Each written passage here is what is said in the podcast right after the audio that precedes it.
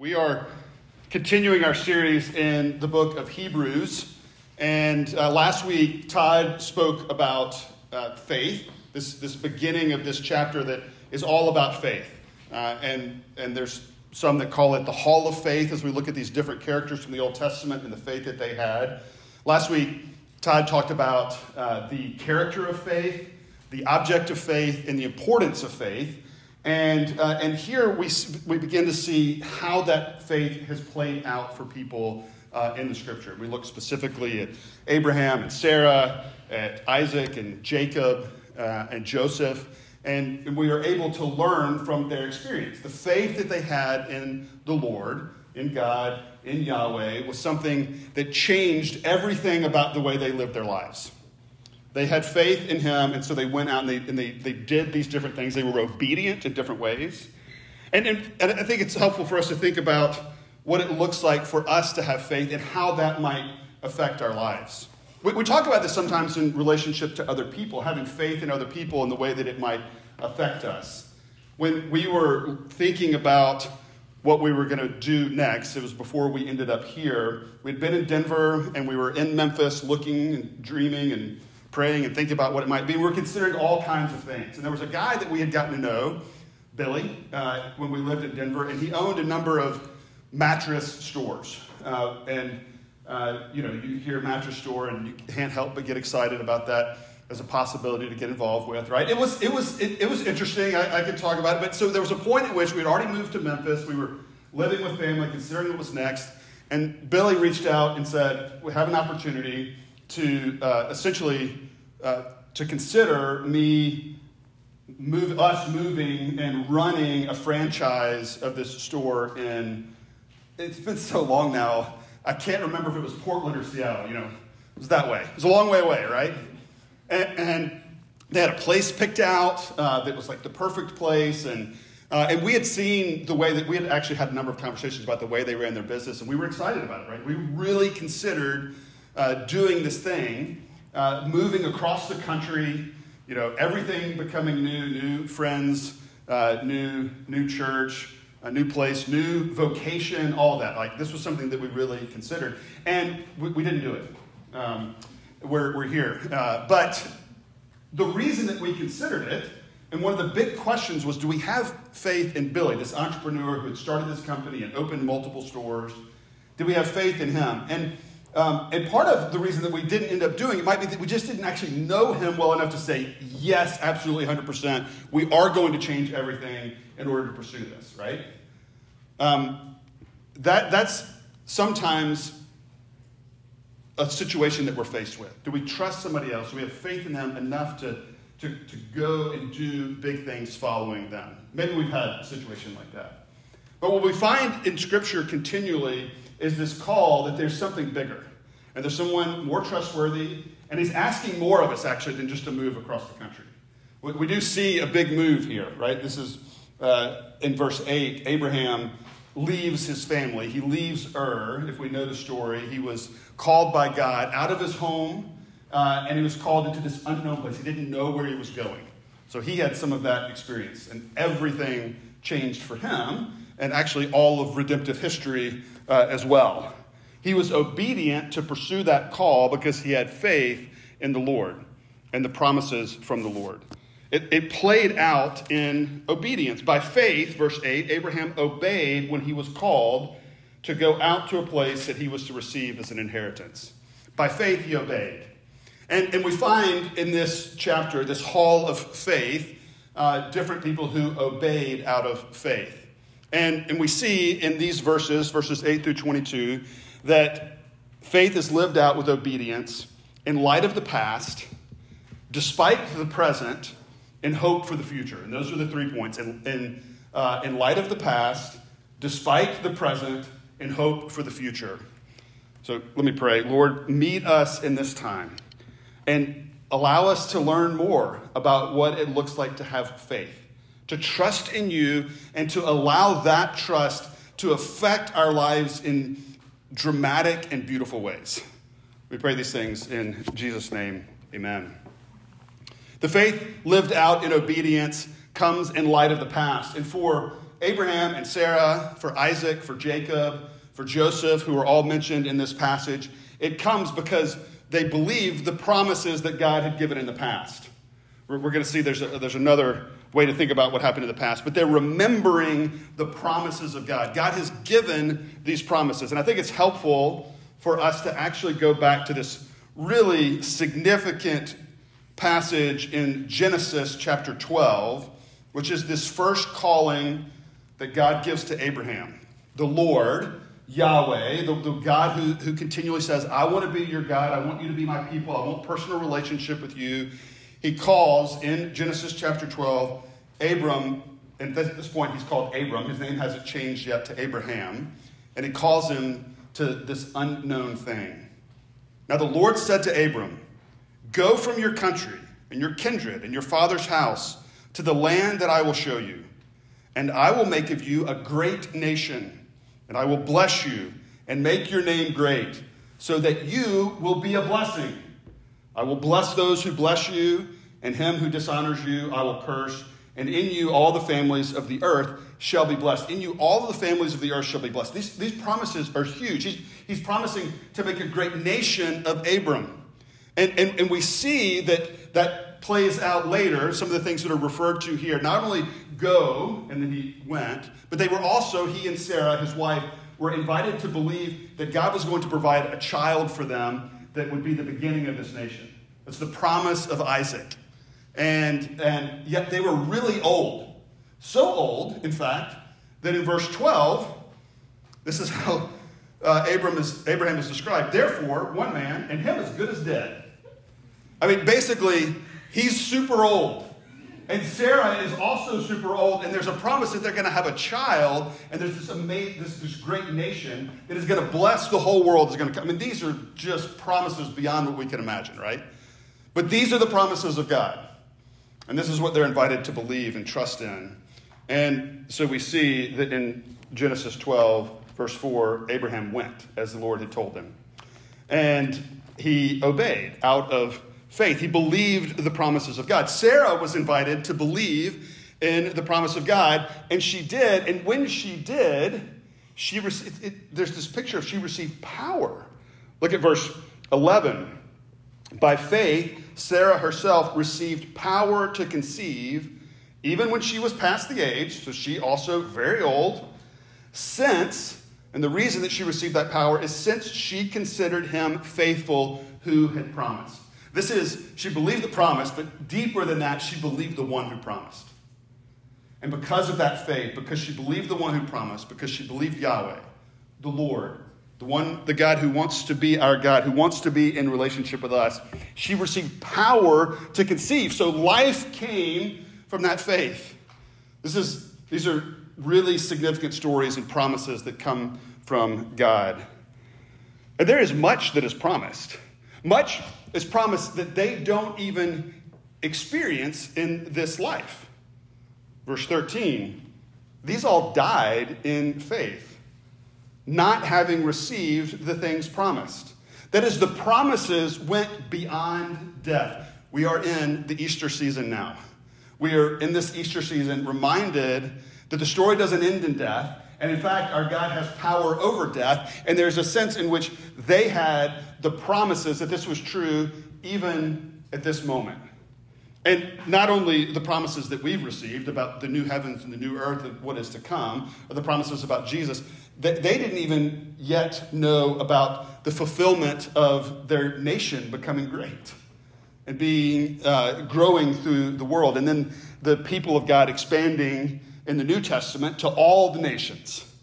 They weren't aware of these things. They died in faith, but they did know still that God was at work and that he was doing something big and that his promises were sure and certain.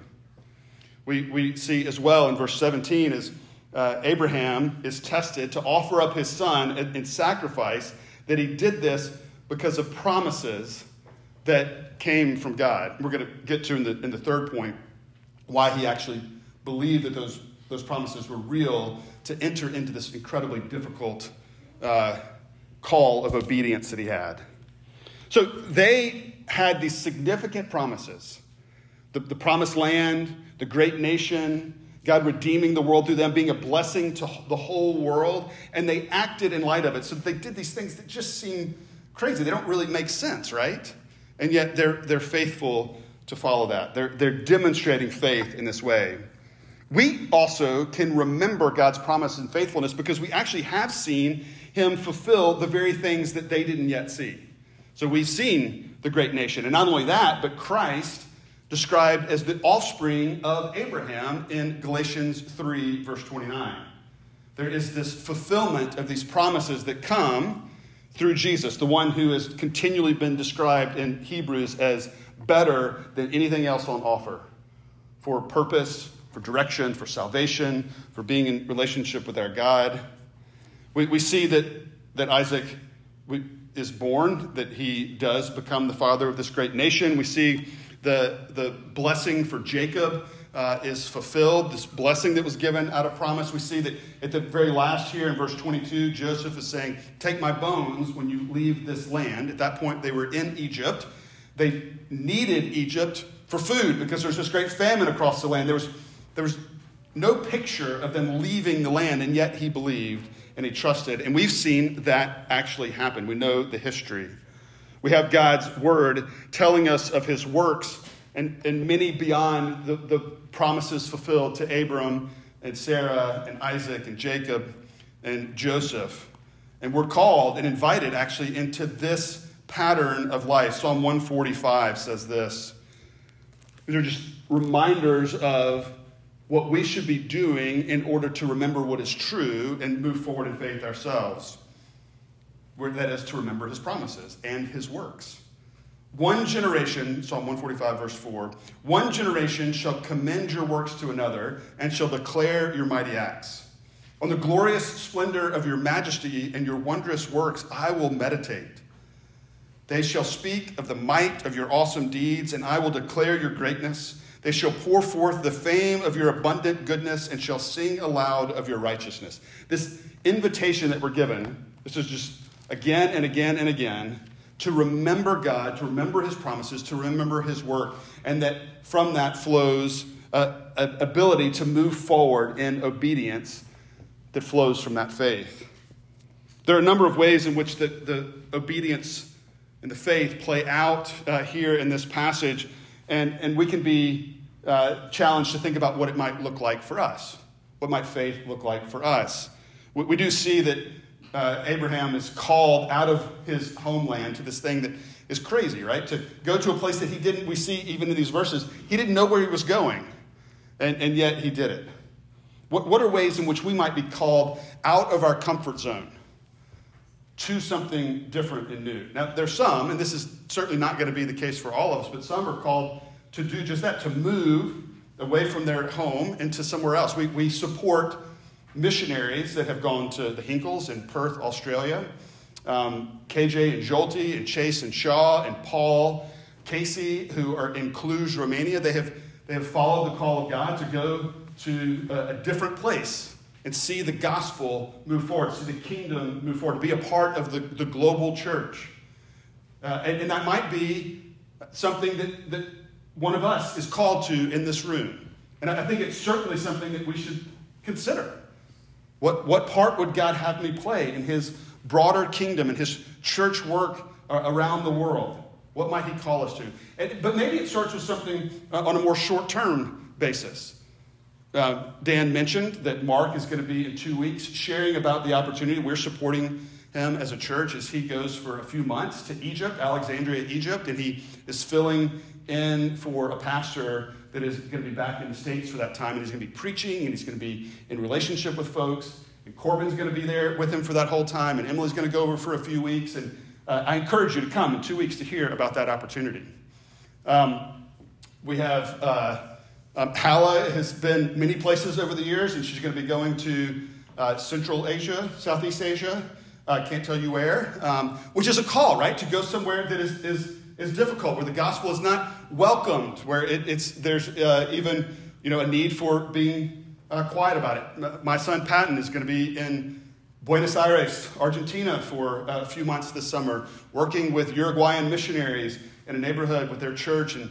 He's going to be doing Bible studies and things for kids, and There are ways that we might think about being called to, uncomfortable places or different places. Maybe it's short term, maybe it's long term, but those might be things that we would consider moving forward in faith. Michaela, just her job that she does working with orphans and where she visits India. And I'm not even thinking about all the places that we've been called and the things that we've done, right? But these are things to think about. Where might we serve? What are ways in which we might be called out of our comfort zones to serve God in churches? And most of us will be called to, some things like having a conversation with a neighbor, inviting them over for dinner, things that are out of our comfort zone at times, right? Thinking about talking to people about Jesus. But we do this because we have faith in a God who is faithful to us. As he invites us to do these things, he invites us and reminds us with the Great Commission that he is with us even to the end of the age. He's calling us to big things, but he is giving us big promises. There's a recognition that stepping forward in obedience and faith, and maybe it's in the kind of ways that I've already mentioned, but in other kinds of ways, that we do so sometimes despite our present circumstances. And what do I mean by that? I mean, there's the present circumstances that we have, and there's also the present questions that we have. The present circumstances, we're reminded that the Hebrews here are experiencing suffering because they're followers. Because they're following Jesus, and so they're tempted to turn away from Jesus and turn back to the old sacrificial system because of the difficulty that they're having. They're in this moment of potentially deconstructing their faith, right? And turning away from it. And it makes sense. They have already experienced the plundering of their property, though the writer of Hebrews noted in chapter 10, verse 34, that they did so joyfully. He also notes that they're in this moment in the next chapter, in verse 4 of chapter 12, that they haven't yet suffered to the point of shedding blood, but the indication is that they very well may end up in that place. That doesn't make sense. Well, I'm supposed to be obedient in the midst of that? And we live in this time where the idea of accepting the plundering of our property, basically the idea of things being difficult or unsafe, or not getting my rights, that is anathema to us, right? Jonathan Haidt, in a book called The Coddling of the American Mind, talks about this term called safety. He calls it safetyism. I think I'm getting that right. And it's this idea that we have this sacred idea of being safe, and not only being safe, but feeling safe in every way, emotionally, physically, mentally, in all those kinds of ways. And anything that pushes against that is to be dismissed. Safety isn't just something to consider among other ideas and experiences. It is the most important. And that plays out in we want to be safe and we want to be comfortable and we expect things to be easy. And when they're not, we get upset. And I definitely struggle with this. Right? Things are supposed to be easy. And so I get upset when a car breaks down or when my dog pees in the house. This is not the way it's supposed to be, right? And my reaction can be an overreaction, right? And we all struggle with this in different ways. When in the brokenness of the world, things aren't the way they're supposed to be. In the midst of that, I'm supposed to be obedient when it means, and to be clear in Scripture and throughout Scripture, it might mean suffering. In fact, there are a lot more promises that it is going to mean suffering, and there aren't any promises that it means things are going to be easy. So we struggle with that. God's promises are real even when things aren't going like we expect them to, particularly in this American Western culture where that is the dream that we're sold, that things would go well. But also we have these present questions. They are faithful despite the present questions that they might have had. And we actually know that when these promises came to Abraham and Sarah, some of them, they didn't make sense. So Sarah first laughs when she's told that she's going to have a child. That's her first response because it's so crazy. Remember, her husband is as good as dead. She's also very old. Wait, you're going to have a child? She laughs, right? She doesn't just like, yep, I got it. No, that doesn't make any sense. It doesn't make any sense for Abram to leave his family. reading about this passage, the theologian that wrote one of the commentaries relays the story of visiting another pastor theologian, and in his office he has four pictures. There is a picture of the desert, and a picture of the desert, and the desert, and the desert. And it's like, what's going on with these four pictures? They look basically the same. And the guy who has them in his office says, that was when I visited Ur, which is this oasis in the middle of the desert, and I looked north and south and east and west.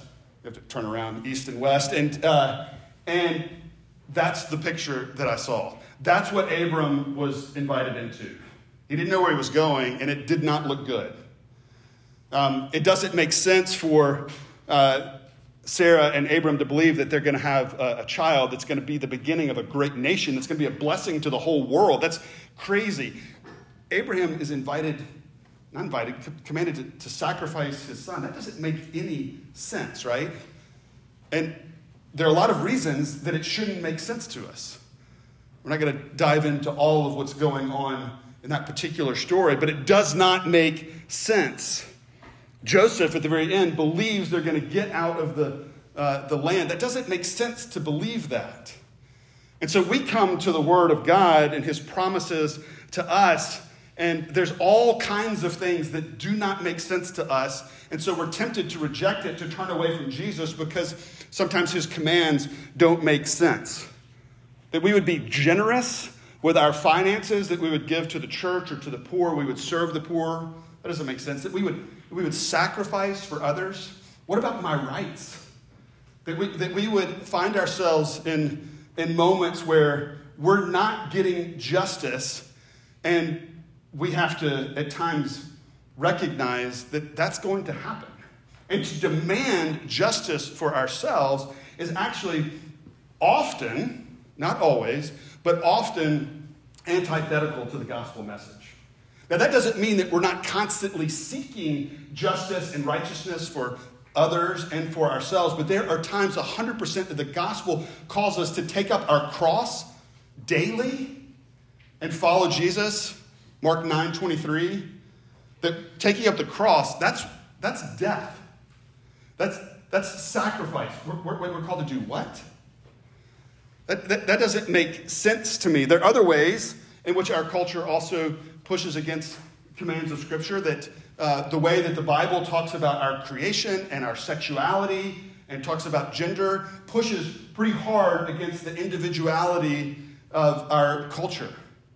And there are times when we say, I'm not really comfortable with that. It doesn't make sense to us. We think about, so I'm just, throwing out, some of the things that don't make sense to us are often the hot button issues, right? So we even see this picture of conception. This isn't directly addressing abortion by any stretch, but there's a picture of God creating life in conception, this promise that begins there. There's something throughout Scripture about life in the womb mattering. And at the same time, there is this mention of Sarah, a woman in this time, those that would be pushed to the side. She's in the midst of the hall of faith, is later Rahab, a prostitute, mentioned in this. These things aren't always comfortable for us, and we don't understand the ways in which they work together, and so we don't know what to do with Jesus sometimes. And we might question and turn away. We'd be tempted to turn away. But God's calling us to really difficult things sometimes. But what He's saying is that these are good and beautiful. What we find here is that for Abraham and for Sarah and for Isaac and Jacob and Joseph, that what is on offer is actually something beautiful, even if they don't fully understand it. And the same is true for us. Faith is believing and acting on it even when it doesn't make sense. And there's this picture of even expecting some level of discomfort. They know that the home that they seek is not the one that they came from, so it's not turning away from the Lord and turning back to something else. They know that they were strangers and exiles on earth. That picture is that they should expect some level of discomfort. They should expect some level of not understanding the God who created them, because they're the creatures. It's the same for us. I thought about the fact that we don't often understand, and yet there's something bigger at work, and this is a bit of a silly illustration, but as a child of the 80s, the Karate Kid, Mr. Miyagi, teaching Daniel's son karate. It starts with him having him do chores around the house, wax on, wax off. He had to clean the car. He had to sand the deck. He had to paint the fence. And there's a moment where Daniel's son is angry. And he uses language that I don't commend, but he's like, "You're not teaching me anything. This is a waste of time." And Mr. Miyagi shows him that the motions that he was teaching him to do those chores correctly were actually karate moves. Now, it's probably not the best way to teach martial arts, but, you know, let's roll with the illustration, right? He teaches him that these are defensive moves. Paint the fence. I'm sure that's exactly what it looked like. There's like, it's got to be really hard in his motions, but they were actually teaching him something even when it didn't make sense to him, even when he didn't understand.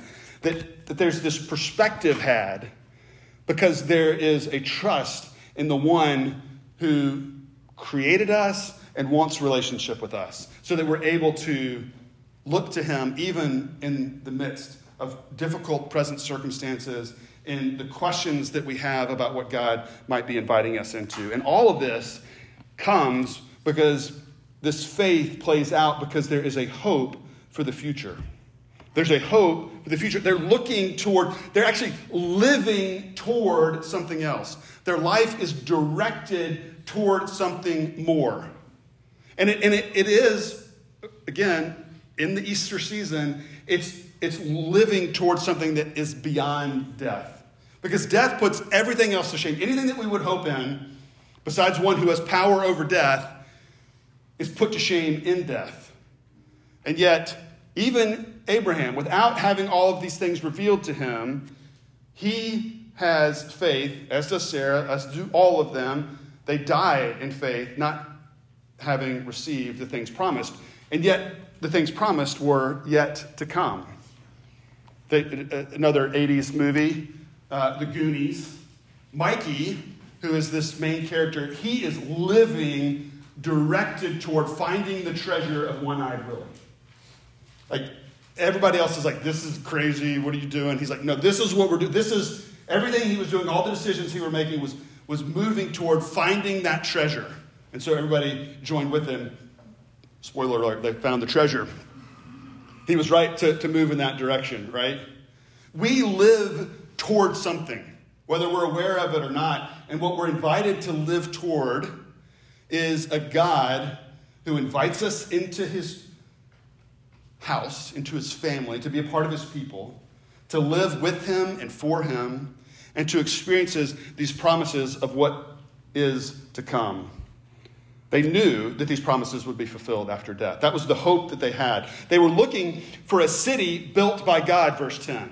That God was the foundation. So it wasn't just Jerusalem, though Jerusalem is part of the promise, in the promised land, this picture of God and his presence and where he would be. But actually we find that there is a future city. This future city is referred to in chapter 13, verse 14 of Hebrews. It's described as the heavenly Jerusalem in chapter 12, verse 22. This is the home ultimately they're looking for in verse 14. So that they don't turn back to something earthly. They are looking to the heavenly promise that is the city of God. Picture of Revelation 21. New heavens coming to the new earth and making all things right. Where there will be no more crying or no more pain or no more death anymore, for the former things will have passed away. That's the promise of what is to come. Only coming because there is power over death. But that is the city that is on offer. It is a better country, verse 16. There's so much in Hebrews that is like, this is all better than anything else you might pursue. Don't turn back. We're not going to find satisfaction, fulfillment. We're not going to find peace ultimately in safety or money or all these earthly things. These are essentially what we're doing is we're taking that which was created and we're making that more important than the one who created it.